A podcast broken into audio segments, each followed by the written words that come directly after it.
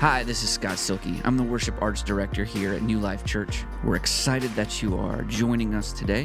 I pray that today's message will encourage and inspire you to be the hands and feet of Jesus to the world around you. The power of 10. The power of 10. Okay? Um, I've, been, I've been thinking about in this concept underneath the banner of the foundations of the faith. Uh, I've been thinking about this, this foundational understanding of what the Ten Commandments provide for us as a church. Okay?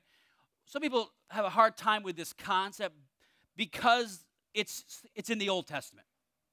And how, how does the church, why is the church looking back so far to find, uh, is it even valuable for us today? And I'm going to, I'm going to say up front that I believe that it is.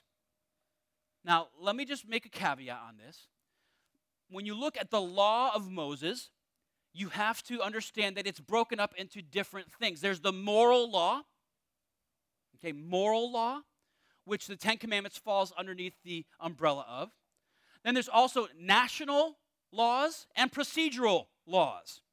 Okay? So you have the moral laws, you have procedural laws, and you have the national laws. National identity laws are things that um, are really only applicable to practicing Jews. Okay? Um, procedural laws are things like if your donkey falls into a pit on the Sabbath, what do I do? All right, I mean, there's, just, there's a procedure for that. Believe it, believe it or not, there is a procedure for how to get your donkey out of a pit on the Sabbath. It's very detailed. The moral laws are what we're going to be talking about in this series, and I want to I want to kind of give you the big idea of this series. And it's this just like zeros and ones in a binary code are the building blocks of all digital architecture, so the Ten Commandments are the building blocks in the architecture of civilization. On them, everything else needed for a thriving, growing, vibrant civilization is built. It is, very, it is the very source code of society. Okay, very source code of society. I couldn't get that concept of the binary ones and zeros, and I'm thinking there's power in t- the power of 10. So today, the title of today's message is simple one word here. Not here, but here. I need you to hear this. Okay? And the big idea for this message is this Week one civilization is dependent on individuals being civilized. Brain surgery, right? But wow. To be civilized is to deny one's own base instincts and adhere to a code that creates an environment for the society to advance and thrive. This is going to this is going to rub. I'm going to tell you this is going to chafe against our contemporary idea of what freedom is. Okay? We have, in many ways, we've abandoned the, cons- the constructs around the idea of civilization, being civilized. Okay? So the word civilization is a noun, and it means an advanced state of human society in which a high level of culture, science, industry, and government has been reached. That was the number one definition. I actually like the more basic number four definition, which goes like this the act or process of civilizing, as by bringing out of a savage, uneducated, or unrefined state.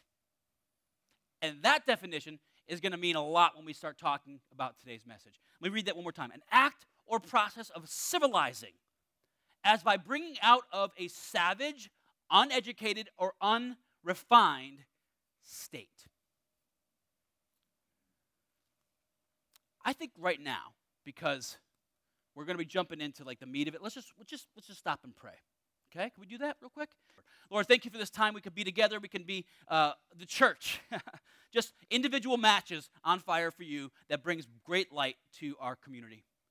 And Lord, I pray today that you would help us understand what it looks like to live in a civilized world and how self denial, though it be so hard, is key to this concept. And Lord, we cannot do this, the things we're going to talk about today, we cannot do in our own power. But through you, your Holy Spirit, all things are possible. We can actually reflect the light of glory in the world that we live in. As is in heaven, so on earth.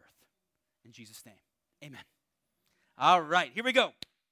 Last days, in the last days of the Constitutional Convention, a lady asked Benjamin Franklin, Well, doctor, what have we got? A republic or a monarchy? He replied, A republic, if you can keep it. One of the foremost constitutional theorists of the founding generation, John Adams, observed this Our Constitution was made only for a moral and religious people. It is wholly inadequate to, to the government of any other. Interesting. He wasn't the only founding father who held those views. In order to keep our civilization growing and thriving, we must be a moral and religious people. Thus, the absolute need for the Ten Commandments. So, I have a great idea. Let's take the Ten Commandments out of our educational system. That, that makes perfect sense. Listen, I'm going to tell you right now, I'm going to give you some heads up on this. You don't have to be a Christian for this stuff to work. When you apply the principles of God's word, whether you be, you know, agnostic, whatever, they will work. Now, if you are a Christian, you're going to reap the benefits of the power that comes through. But the system itself is based on uh, uh foundations that work. I want to read to you today the most important text in Scripture when it comes to the Jewish nation. Most important. And it's called the Shema. And what Shema means is literally the title of this message Hear. And it goes like this Deuteronomy 6, 4 through 9 says this Hear, O Israel, the Lord our God, the Lord is one. You shall love the Lord your God with all your heart, with all your soul, and with all your might. And these words that I command to you today shall be on your heart. The things that I'm telling you today, these should be on your heart. And as in oppose in, in, the concept of opposing this idea of taking things out of school, this concept, it says this: you should teach them diligently to your children. You should talk about them when you sit in your houses. And when you walk by the way, when you're taking a walk with your kids, it might be a good idea to talk a little bit about this. And when you lie down and when you rise, you should bind them as a sign in your hands, and they shall be as frontlets before your eyes. You shall write them on the doorposts of your house and on your gates. Now, why is this so important that these things be written on the doorposts of the house. I'm going to tell you why. Because they govern the most basic structure of human civilization the family. That's what it's talking about. Why do we put this on the door? Why do we talk about it with our children? Why do we talk about it when we walk around? Why do we put it on the door fronts of our house and on our gates? I'll tell you why. Because they they they are the underpinning of civilization, and the family is the underpinning of all society. When the family dies, society dies. When the family doesn't understand these concepts, the family dies, and then there goes the culture. See how it's so foundational? And that's why, that's why it's the most important verse in all of uh, Judaism, the Shema. Jesus affirms the preeminence of the Shema in his answer to a test. In Matthew chapter 22, verse 35, it says this an expert. Ooh, ooh, an expert. We all have grown to really appreciate and value the experts, right? The expert in the law asked a question to test him, this being Jesus. Teacher, which command in the law is the greatest? Now, you have to understand there's like over 600 laws that the Jewish people were, at this time especially, were trying to keep to the letter. So he's asking, out of all of those, what is the most important? And Jesus answered this Love the Lord your God with all your heart, with all your soul, and with all your mind. Where do we hear that before? It's in the Shema. This is the greatest and the most important command. And then he goes, takes it a step further. The second is like it love your neighbor as yourself. All the law and the prophets depend, or another translation, hang on these two commands. So, for the sake of this message, what we're understanding is this on, the on, on, on the pegs of these two commands, everything you need for civilization hang. How many people have ever taken a new job and they've been given like the, the manual or the rule book? You know what rule books are? Rule books are written because we can't do those two things. If, if we could just do those two things, rule books out the window. The entire law would be moot if we could do those two things right there. That's what he's saying. Everything else is, is, is a branch off of that vine. All right? Now, I think it might be helpful for you to understand a little bit, um, just a quick synopsis of Israel at this point, because we're going to get into um, some of the reasons why God thought this was so important to present to them. So let's just let's just do a quick flyover of Jewish history. Okay, first off, Abraham is called out of the society, of the city-state of Ur and the early Babylonian civilization of the Chaldeans in the modern day region of southern Iraq, right by the area of the Persian Gulf. So, those of you who are alive for the Kuwait, oh man, uh, that's right, right where we're talking. That's what, like, right where Ur of the Chaldeans were. Okay, Abraham was called out of that society. Did you realize that Abraham was not Jewish? That's a really funny thought, right? No, he the Jew, Jewish was in him. Right? He wasn't he was from another culture. Israel came out of him, so he was not by definition Jewish. He was something else. But God called him out of that thing and said, "I want you to wander for a while in a place that you don't own." So God promised him a land, the land of Canaan, as an inheritance for his descendants, his descendants being the Jewish uh, people. So he sojourned in Canaan his entire life, never received the promise. As did his son Isaac. And his son, Jacob, whose name later was changed to, mom, Israel. Israel, which is where we get the Israelite nation. Jacob had 12 sons by two wives.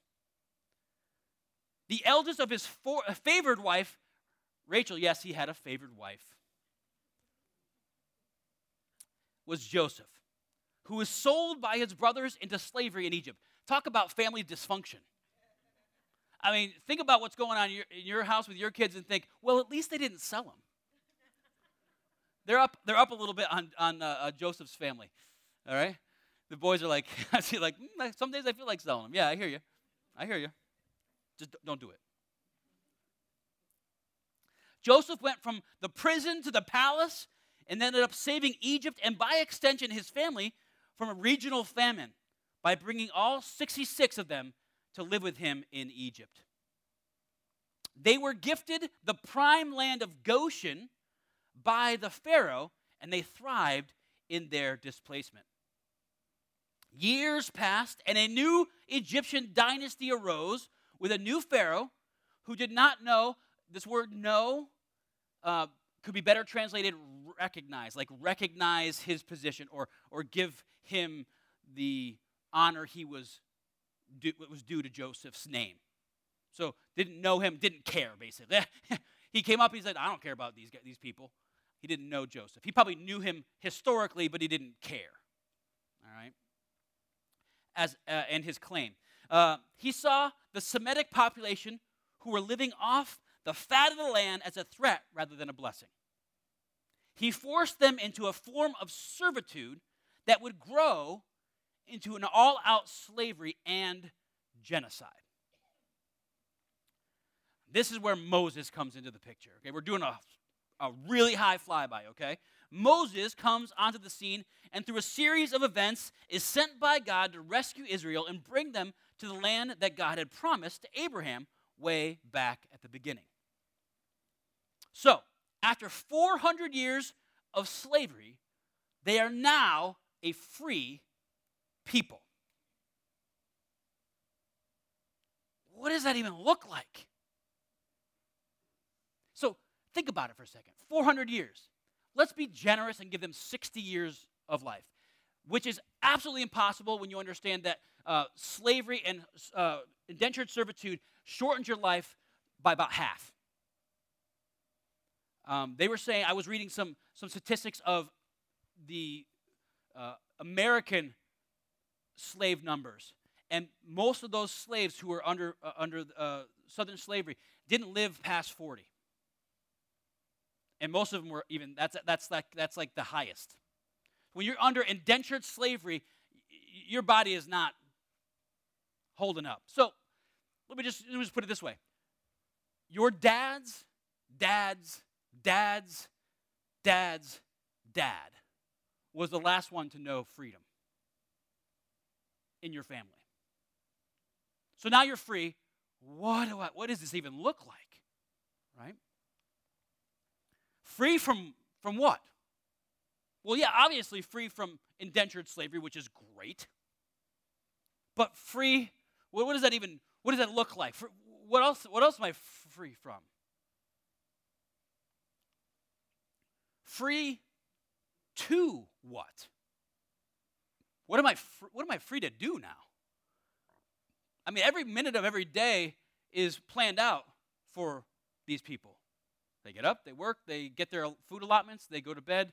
They obviously were having children because at one point they were having so many children that the Pharaoh decided to commit genocide to curb the population. So they must not have had like Scrabble to play.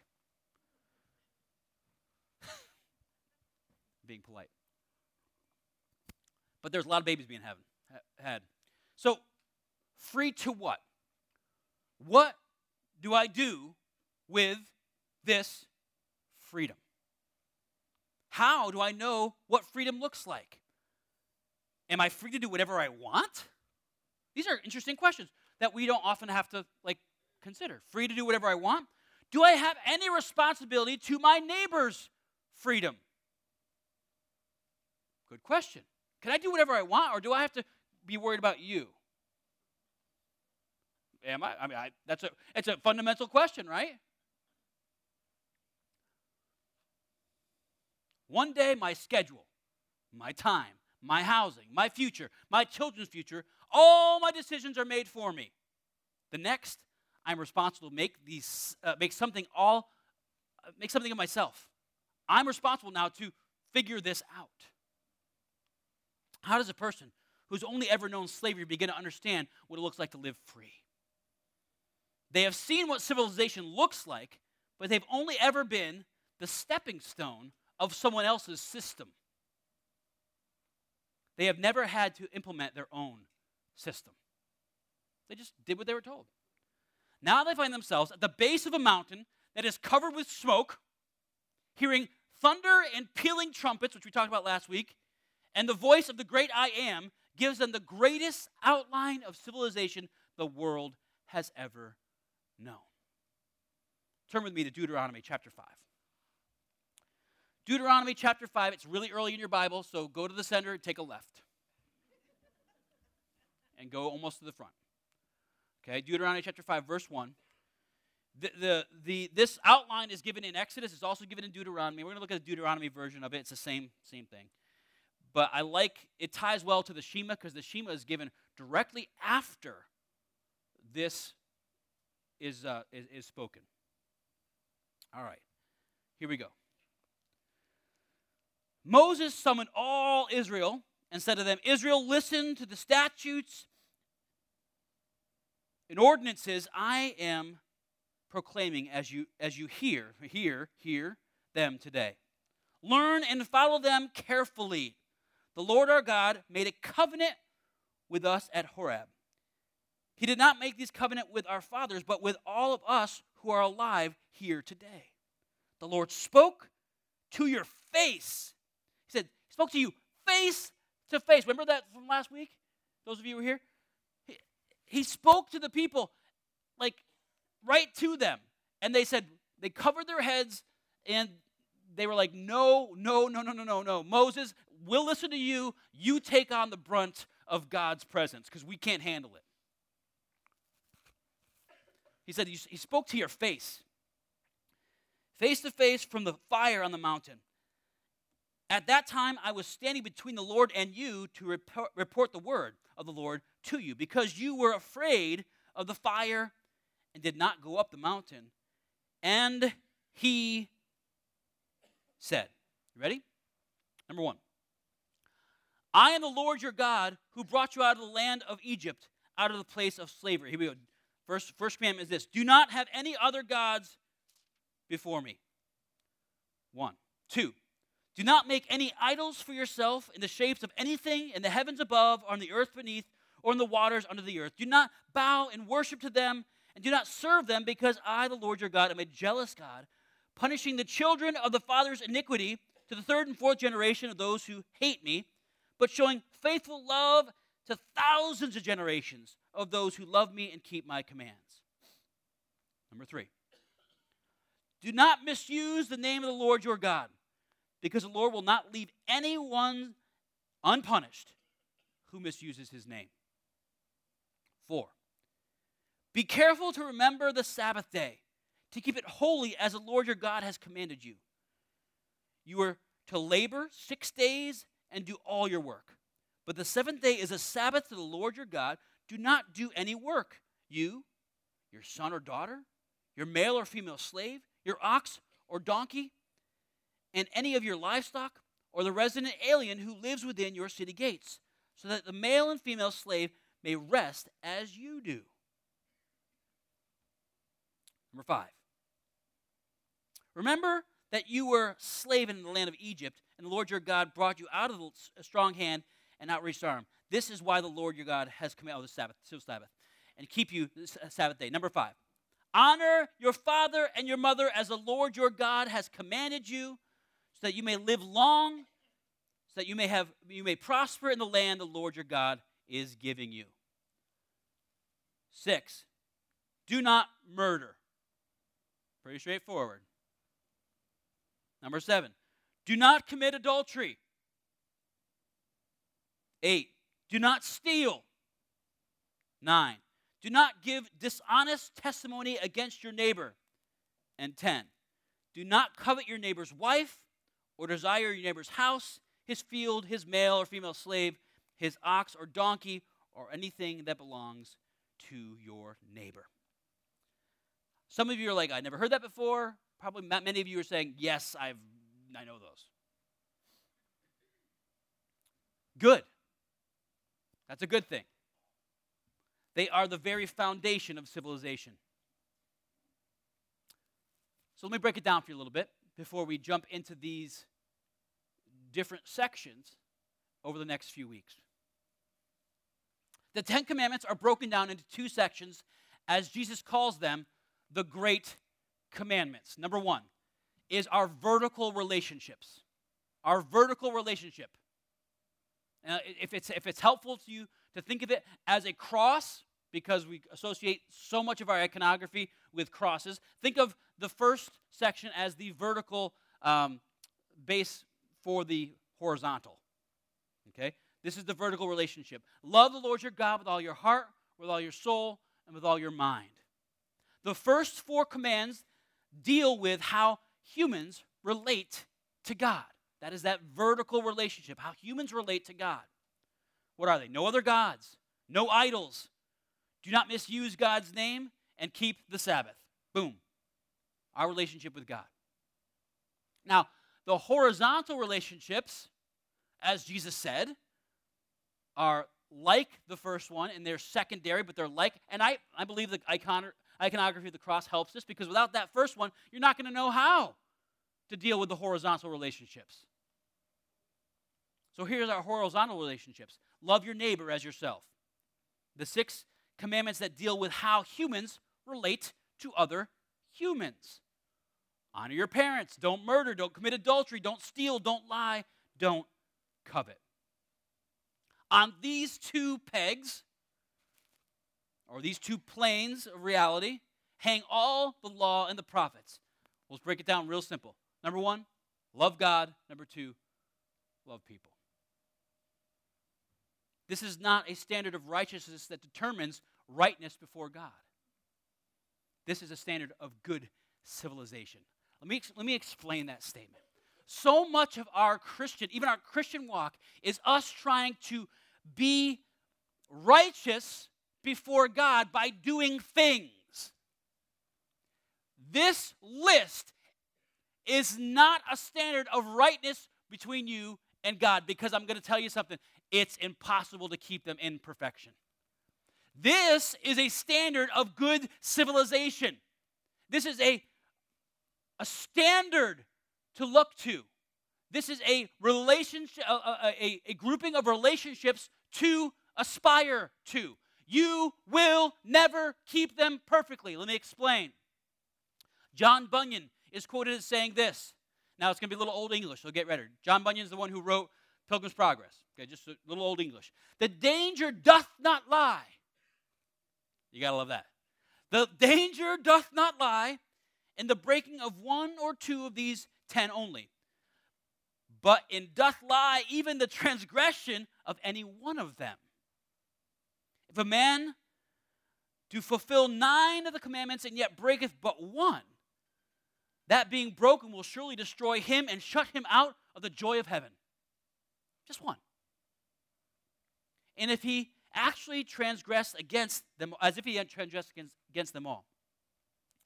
Jesus, in his teaching, further unpacks the heart of the ten by saying that if we even encroach on breaking these, we are, we are breaking them. Matthew 5 27 gives an example. You have heard it said, remember here, you have heard it said, you should not commit adultery. But I say to you that everyone who looks, everyone who looks at a woman with lustful intent has already committed adultery with her in his heart. See, this is not a standard of rightness before God. This is a standard for good civilization because he knows we're not going to be able to keep it perfectly. So all I'm saying to you, all I want to just make sure you understand as we go through these, these Ten Commandments is this is not a, a checklist. That if I could just do these, then I'm going to get to heaven. Mm, yeah. No. That's not what we're, that's, we're, we're looking at it as a concept for right living. The only way you become righteous before God is by the blood of Jesus Christ applied to, to your heart and your soul. Period. Let's just get that out of the way right now. We are I am this is not a legalistic church that says, you know, check this check these off and you're going to be good with God. I am saying this that this is the foundation of good relationships between uh, man and God and good relationships between uh, the horizontal relationships of human beings to, to other human beings, which develops into a civilization that thrives. Okay? I like this quote by John Yates about the Ten Commandments. He says this The Ten Commandments are a great gift, a love gift from God. They guide us, they warn us, they protect us. When we keep them, we show others what God is like. When we fail to live them, we bring great harm to ourselves and dishonor to our Maker. That's why the prophets loved God's law and why we should too. Keeping the Ten Commandments protects us, it protects society. These principles are at the heart of how God created us to live. So let me ask you this question If the Ten Commandments are there to protect us, protect us from what?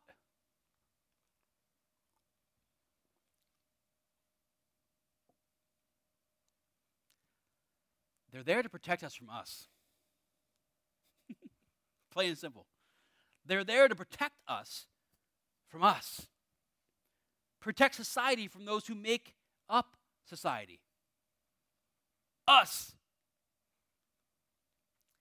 It's a high standard to live by. Why? Because they highlight the narcissistic, self absorbed tendencies of our nature, as well as emphasize the societal need for self denial. Self denial is the key to being civilized. I want you to, I want you to grasp it. This is something I've been grasping for the last, um, I'm not there yet, by the way, I'm working on it. Um, I came to this epiphany one day after a counseling session that being a civilized person is constant self denial. I mean, I don't get to do what I, you know, somebody treats me some a certain way, and I could succumb to my natural tendencies to give it back in kind. Right? That's that's pretty natural. To be civilized is to eat it. To self-deny my baser instincts and treat them in a different way based on a standard that is outside of me. You get that? And I'm saying it's hard. Self denial is this concept of, now, when I say you have to eat it, I'm saying in the moment. Probably a good idea to work that out at some point. Go to a counselor, get that. You don't want to keep cramming that stuff down. But what I am saying is this when, when, when we civilize ourselves, we treat people in different ways than if we just let our baser instincts thrive. And it's constant. To be a civilized human being is to constantly prefer to treat others better than ourselves, to self deny. And that's why I'm saying it's impossible to always do that. You're going to break that. Even with our relationship with God, we're going to I mean, I'm not giving you, a, we're not giving each other a license to, to commit sin or to transgress against it, but I'm saying in the natural process of our lives, we are going to transgress against God. He knows that. That's why Jesus came. But it's it's it's denying ourselves with our relation, our vertical relationship and our horizontal relationship. Self-denial is the key to bring being civilized. The 10 commandments are the foundation of true and enduring civilization. That's why I think it's such a travesty that they've been removed from so much of our society. We call it secular society. I'm just going to tell you, we, if we go back to those first statements by our t- two of our founding fathers, they would, they, they would so that is okay great you want a secular society this form of government is not going to work for you you're going to need probably going to need some kind of dictatorship somebody who can like cram down a system but if you can sit in god's system and love God and love people and prefer them and self deny, then this form of government is going to work and it's going to cause you to thrive. And I'm telling you, we have gotten it right in our history in America, and we've gotten it really wrong. Because why is that? Why is that? Because what is society made out of? People who get it right sometimes, and people who get it really wrong. Because societies are people. But all I'm saying today is this if you can keep that image of the cross in front of you, Christ came. Christ came and died on that cross so that we could be right before God. To do the first four for us that we could never do on our own, to make us right before God, and to help us to not transgress against one another, and to forgive us when we do, that image of the cross is so important and so potent. And I think if we take that into our lives, just the iconography of the cross being vertical relationship and horizontal relationship, I guarantee you, if you don't hang your horizontal relationships on the, the, the vertical relationships, you're going to get them wrong. You're going to get them wrong. That's why the first and greatest commandment is love the Lord your God with all your heart, soul, mind, and strength. Boom, vertical. And then when you put that cross piece of the horizontal, you're going to have a context for how you ought to treat people. So I'm just saying, as we lean into these, I, I, I want to make sure you understand that this is not a prescription for rightness before God. This is a prescription for how we function and thrive in civilization. This is our world, our country needs this series. I know that sounds like I'm putting myself up here, but I've been convicted by this concept. We need to get back to basics. We need some foundational truths in our in our in ourselves in our world, and this is as about about as basic as you can get. Aside from last week, we talk about who God was, His justice, our repentance, and His grace. This comes next, as far as I'm concerned. This is a foundational concept that civilization as a whole needs. So, what I'm, t- I want you to hear this today. And as we as we unpack these commandments in the next few weeks, I want you to internalize the concepts and then ask somebody else. Not ask them, but hopefully they'll hear it through your life. Hear, O Israel. Hear, O New Life Church. The Lord our God is one. Love the Lord your God with all your heart, soul, mind, and strength. And Jesus said, the second commandment is like it love your neighbor as yourself. On these two pegs hang all the law and the prophets. Lord, we thank you for this day. God, convict us to our core, but Lord, help us to understand we live in a new age where we have the power of the Holy Spirit living inside of us to, to, to help us. Lord, your Son came to this earth and lived a life that exemplified, that was perfect under the law. And then you and then he left and sent his spirit to live in us so that we could exemplify everything that you have called us to. We're not going to get this perfect. We're not Jesus, but we are able to do all things through Christ who strengthens us. Lord, good civilization is dependent on good systems at the most basic found, foundational places, such as the family.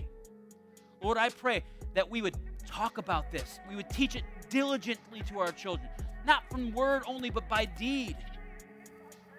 Or that we teach it when they go to bed, when they rise, when we're walking around town, when we're doing chores.